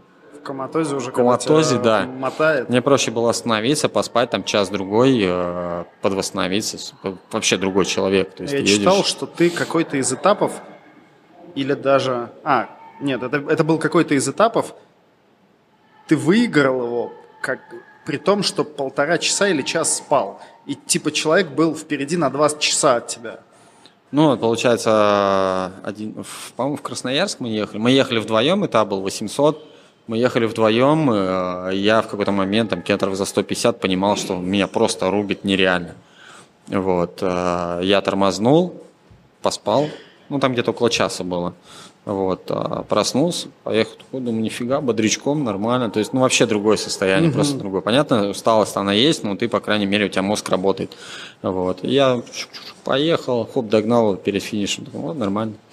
Вот. А, да и, в принципе, на следующий день тоже такая же была ситуация. Я там распланировал вроде свои остановки на сон, и меня начало рубить раньше, раньше времени, раньше плана. Вот. э, ну, а что делать? Ехать там что-то терпеть, просто если терпишь, тебе потом еще больше нужно будет время на восстановление. Ну да. То есть я когда поймал этот момент, что ну, мне туго уже, я тормознул, лег спать, вот, два часа поспал, ну, где-то через 250 километров я чувака догнал, помахал ему, он там едет. Вот он как раз в Куматозе, потому что уже проехали там километров 700 на тот момент, вот, а еще ехать 400, он еще не спал. Я ему, ладно, с тобой все понятно, поехал дальше. Поспал еще час потом. Он меня так и не До догнал. финиша. Да. То есть я от этого чувака уехал, от австрийца. А, через какое-то время там за... Да, где-то еще 250 проехал. И вот за 200 километров еще на час тормознул. В машине спал. Да, машин, ну, у каждого машина сопровождения. Вот. э, покемарил и поехал дальше. И еще полтора часа у него выиграл. То есть он там уже просто плелся. Расклады по гонке. Андрей Ткачук – это ультрамарафонец, который 295 за сутки имеет. А, Третий результат в мире вообще за всю историю. Вот. Он бежал тут э, двое суток на беговой дорожке соревнования и мировой рекорд поставил. Вот. И у него был интересный тоже момент. Он такой, типа, я час бегу, ну, у него план даже, не момент, а план реальный был. Час бегу, 10 минут иду, час бегу, 10 минут иду, там, типа. И вот э, в зависимости от своего состояния он вот, э- вот эти промежутки варьировал. 40 минут бегу, 20 иду, и как бы вот это все, типа, делаю. Я ему говорю, типа, ну, логично же, чтобы выиграть, нужно всегда бежать. Ну, типа, ты такой думаешь, надо всегда, надо двигаться, надо двигаться. А он говорит, типа, я, говорит, прекрасно понимаю, что если я не отдохну, если я не пойду пешком вот эти 10 минут, то за двое суток я, ну, на первых сутках, типа, там уже можно будет, как бы, дальше ни на что не рассчитывать. Ну Вот. И, может быть, ты подсознательно, как бы, и думаешь об этом, но в детстве, чтобы я сошел с лыжного марафона, ты, ты сошел со старта, это все, чувак, ну это все типа... Ты пошел пешком, ты остановился, блин, ну это как бы, это вообще не камильфо. Вот. Это вот, возвращаясь там к нашей детской подготовке, или даже не то, что подготовке, какой-то вот, э, какому-то ментальному настрою, что если уж ты вышел, ты должен, типа, по максимуму отработать или умереть. Вот. А тут как бы реально, чтобы выиграть, нужно остановиться в некоторый момент. Или вот реальный пример, ты поспать остановился, все.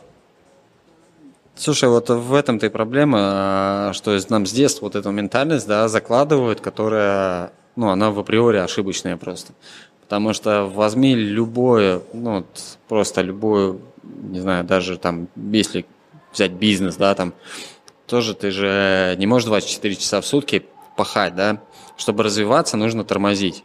Нужно отвлекаться, нужно посидеть, подумать, да, там, как, как себя улучшить и все остальное. Посидеть, вот. подумать, но не тормозить. А, ну, ты да, в любом и, случае, у тебя мозг закипит. Поузнуть.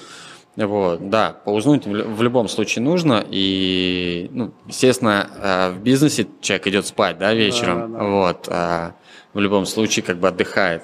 А, здесь та же история. Просто-напросто вот э, на этом э, наш спорт и перегорает, скажем так. Вот, и... Наш, в смысле, отечественный. Ну да. Вот. Э, у нас ничего не меняется. Система не меняется, скажем так. Вот, поэтому здесь и нужно, чтобы ну, просто взять математику, да, и посчитать. То есть э, по, посчитать, где тебя рубанет реально, mm-hmm. да, и сколько ты времени потеряешь на то, чтобы восстановиться и продолжить, да, э, ну, если говорить про ультра какие-то темы. Mm-hmm. Вот. А, либо, а ты можешь и не стартануть как у нас было с датчанином, которого я там пытался убедить несколько дней, чтобы он ехал дальше, то есть я его там подбадривал, mm-hmm. все. В итоге на самом длинном этапе он не доехал 200 250, по-моему, километров не доехал, сошел. Просто это вот тупо 1100 сошел. Вот этот. 1400. 1400. То есть он проехал, ну, представь, проехать двое суток, остановиться и просто сесть в машину и уехать домой. Ну, это, есть, наверное, он, все уже. Ну, то есть да. он настолько был опустошен. А фишка у них была э, ультра марафонская, там спать что-то по 20 минут, вот это все. То есть какой-то график, да, ну, из которого они уже выпали. Ну, он, в частности, выпал. Угу. То есть ему нужно было уже не придерживаться этих 20 минут, как, как делал я. Ну, захотел час поспать, поспал час. Захотел там полтора часа, постановился полтора часа. Вот. И тогда бы он выжил. А здесь он просто встал, вот этот вот uh, уже какой-то заезженный его график, который, ну, реально не работал просто-напросто. И он сдался, потому что, вот как, как ты говоришь, да, мой детстве, вот умер просто и все. Угу. То есть он просто-напросто перегорел. Если бы он поспал больше, причем он третьим э, в зачете шел, то есть не то, что там последним где-то, да, то есть у него была там мотивация доехать, как говорится, до тумбочки, но ну, а человек ну, настолько да. себя выжил, что просто-напросто вот, ну, просто сгорел. Вот. А, поэтому это всегда надо ну, реально, опять же, вер, если вернуться назад, да, о чем я говорил, что должна быть вот эта вот золотая середина э, между какими-то страданиями и удовольствием. Вот, иначе, ну когда и, ты просто страдаешь... Или понимание хотя бы для чего ты страдаешь. Ну да, тоже, э, э, и это тоже, скажем так.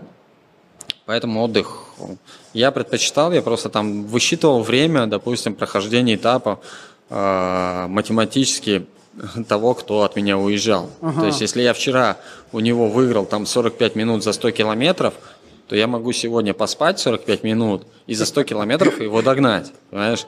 То есть, а, опять же, зачем мне там что-то умирать?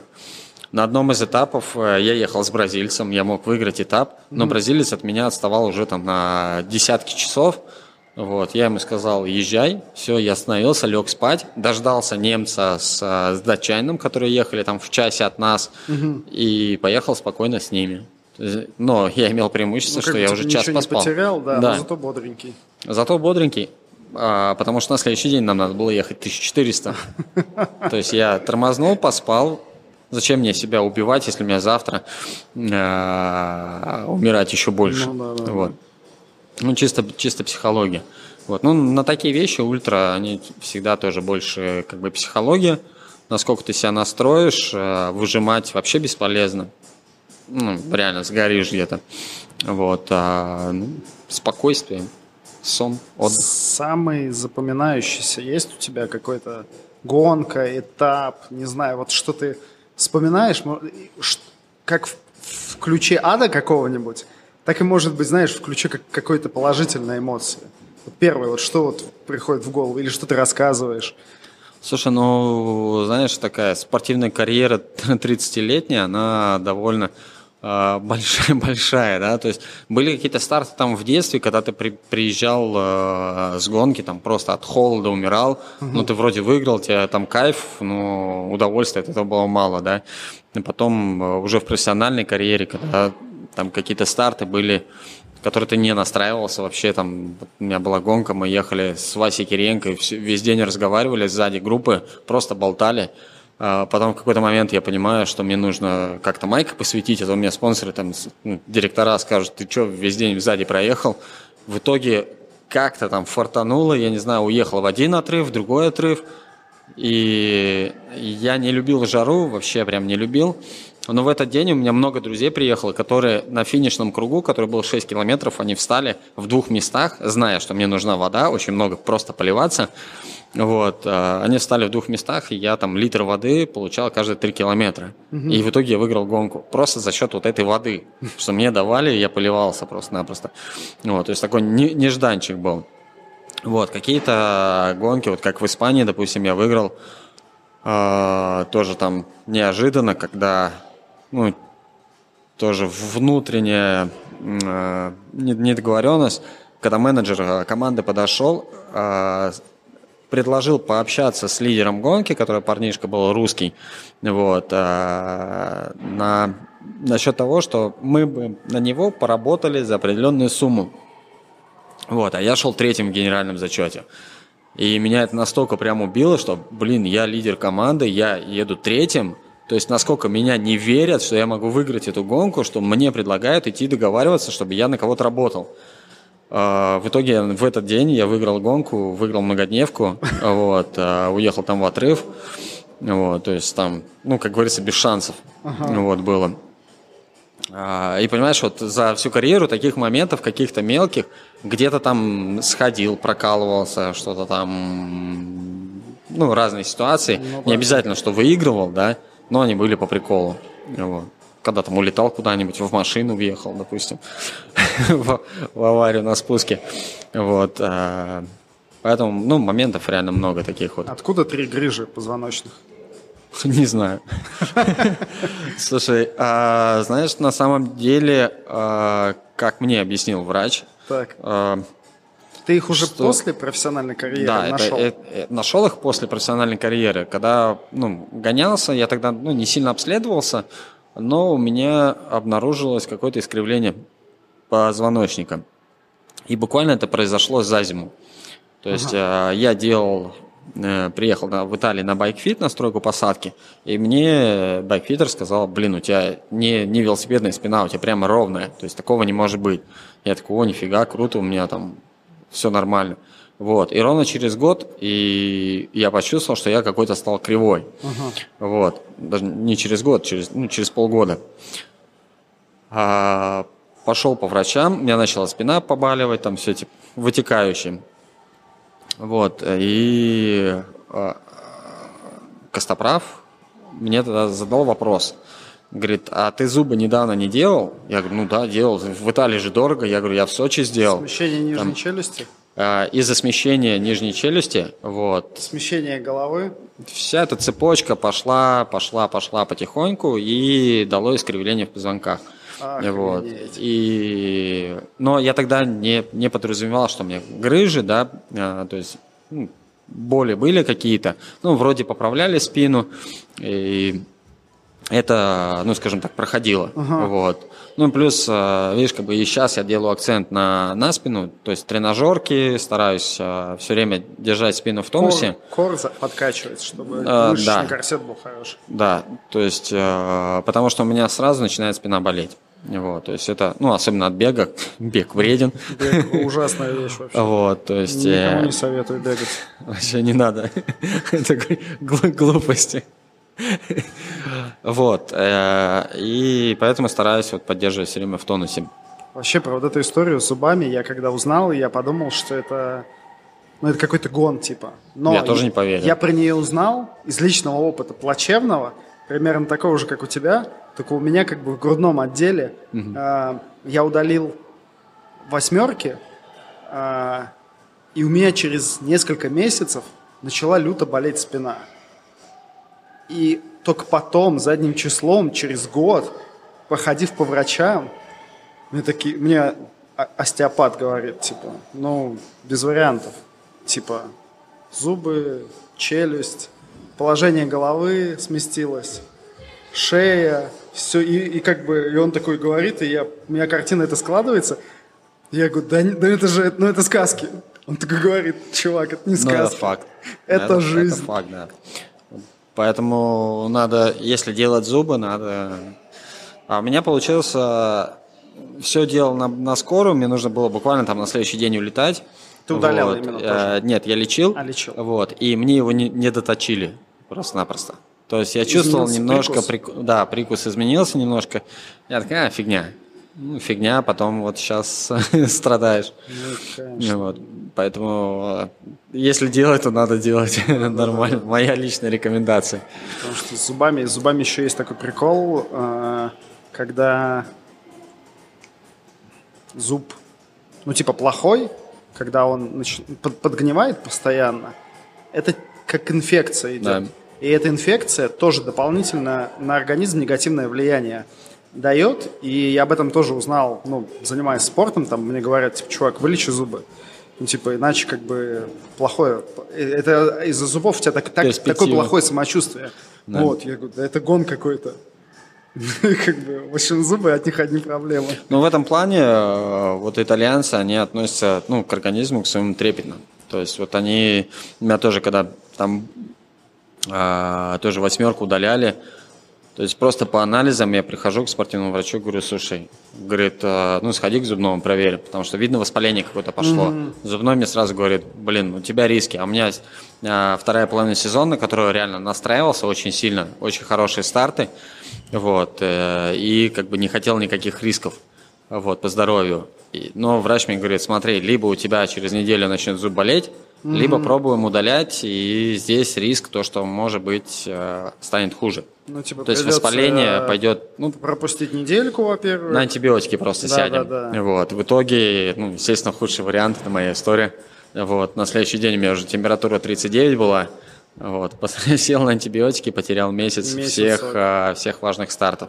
И вот ровно день в день, через месяц, проезжая гонку, тоже, ну, как раз из этих серий важных стартов, и заезжаю в десятки, и думаю, блин, ну, это при том, что тренировался на антибиотиках, то есть не, не в топовой форме, не в какой-то пиковой был, а приехал в десятки, думаю, ну что делать, это жизнь, это жизнь. Да, да, и это такие маленькие, маленькие штуки, от которых, я не знаю, я, я всегда завидую, не за, не за, неправильное слово, завидую, по-хорошему радуюсь за людей, у которых получаются какие-то, ну, супер хорошие результаты. Типа, не знаю, вот Кипчоге ему удалось из двух часов выбежать. А в этот же день, ну, понятное дело, что это перформанс своего рода, но он же бежал сам, он же поддерживал эту скорость сам, ногами передвигал сам. В этот день могло случиться все, что угодно. Пойти дождь. Он вчера мог пои- ну, съесть что-то не то. Или у него там зачесалось ухо, и что-то случилось. Ну, то есть миллиард факторов, которые сложились так, что человеку удалось добиться результата. И это, конечно, очень круто, и потому что, зная, вот как даже зубы, мать их, могут влиять на все, что ты делаешь, это удивительная история. Это да, какие-то мелочи, которые просто могут тебя выбить э, из, из э, реальной колеи. Также у меня там был э, в тот же год, в принципе, в начало года, то есть у меня вторая половина года была проблема с, э, из-за зуба, из антибиотиков. Первая половина А, начал сезон, ну я, я Я летал. даже зуб заболел. Вот, я реально летал прям, то есть, ну, по нашему, на нашем жаргоне, да, то есть э, свои тестовые тренировки, подъемы там какие-то заезжал вообще на других передачах и поехали на сбор тренировочный. Лучшие сегменты в Страве. Ну да, сейчас бы я там нормально срубил. Вот. И мне тренер говорит, наш ну, спортивный директор говорит, блин, ты сейчас вот блок гонок будет, ты реально в тройке там, ну, с топовых не будет спортсменов, но по твоей форме. Вот. все, я еле доезжал гонки. А, На последнем старте я там кое-как вырвал на последнем этапе майку лучшего горного гонщика, хоть как-то отметиться в- в- с каким-то результатом. Вот и не понимал, что происходит. То есть ноги ватные, и все. Вот. Я звоню врачу, говорю, так и так. Он такой, а что ты молчал? Делай анализы. Делаю анализы, у меня там вирус был. А, что-то мононуклеоза, который не лечится, он просто сам уходит. Но он не дает спортсмену, то есть обычный человек его не чувствует. А, называется четомегаловирус. Цитомегаловирус как-то так. То есть это легкая форма мононуклеоза. Вот. А, И проблема, что обычный человек его не чувствует, он просто вирус пришел, ушел, а спортсмену он не дает выйти на пик формы, то есть на максимум. То есть когда он начинает э, на максимум выходить, он его просто рубит. И вот у меня такая история была, то есть я еду, еду, еду, потом бах, ноги ватные и все, и никуда уже не еду. Вот. И буквально, а, когда прошел вирус, проехал две гонки, тур Марокко выиграл, и в Испании во вторую многодневку, две длинных многодневки, выиграл просто. В ворота. та- да, а там, где должен был ну, результат показывать, где хотел показывать, там получилось так, что все слил просто из-за какого-то там вируса непонятного, который, которым можно просто там кошку погладил на улице. Вот тебе, пожалуйста, мононуклеоз. То есть надо быть осторожно с дикими животными Надо с на улице. Хорошо, сейчас везде санитайзеры, и ты погладил кошку, побрызгал санитайзером. Потрогал что-то, побрызгал санитайзером. Вот э, поэтому спортсмены, допустим, э, очень редко увидишь э, у профессионалов, когда берут друг у друга бачки, э, фляжки, да, попить на соревнованиях, на всякий случай просто. А как же Грегори, который разносит? А Грегори привозит чистые фляжки. А. То есть они берут из машины, соответственно, новые, чистые, которые лежат в холодильниках. Вот. А так, что кто-то попил и передал, ну, если ты знаешь товарища там по команде, знаешь, что у него как нет ничего, да, Он то, и- да, еще, еще, ну, такие варианты, да, есть. А так, э, редко. То есть я тоже там, как говорится, если оставался без воды, у кого не попрошу, но я не присасывался, да, просто там Типа на расстоянии, издалека. да, поливал. Вот. А бачок надо было отдать. Ну, не обязательно могли отдать там два у человека, допустим, спортсмена, два бачка, один отда- отдаст.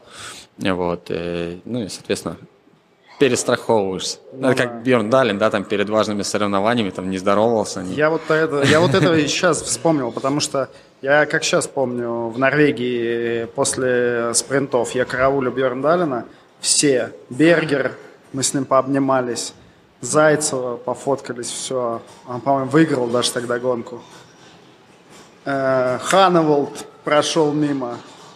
Бьерндалин далеко, за забором, за мостом, на мосту, то есть вот так идет, смотрит, чтобы у него был отдельный домик, к нему, ну, он как бы никому не подходил, и все такие типа, а, а, а, ну, а мы в вакс-кабинках уже непосредственно, я думаю, ну он придет сдавать лыжи, полюбас, он придет сдавать лыжи. Два. К нему приходили в домик, забирали лыжи. Вообще, вот просто.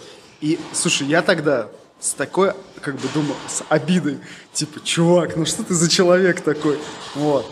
Но, ну, молодой, понятное дело. А вот, ну, а сейчас я прекрасно понимаю. Я быть, будь я на его месте, да я точно так же бы делал. Никого не видел бы.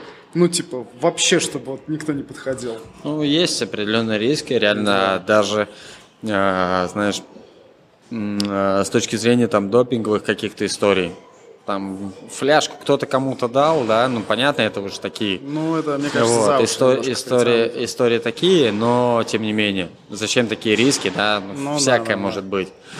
Вот, поэтому, а, знаешь, учитывая ситуацию, которая у нас была в последнее время с Олимпиадами и всем остальным, тут мог- могли что угодно тебе под это подкинуть, и поэтому Это всегда да. лучше себя обезопасить, если есть такие результаты, да, там перспективы. Вот, поэтому всегда надо быть внимательным. Ладно, давай заканчивать. Там уже за стенкой начали бить, время подходит. Бить. Спасибо тебе большое за подкаст. Отлично поболтали. Надеюсь, все будет нормально слышно, и люди послушают, будут Раз- довольны. развлекутся. Да, развлекутся как минимум. О, тебе спасибо.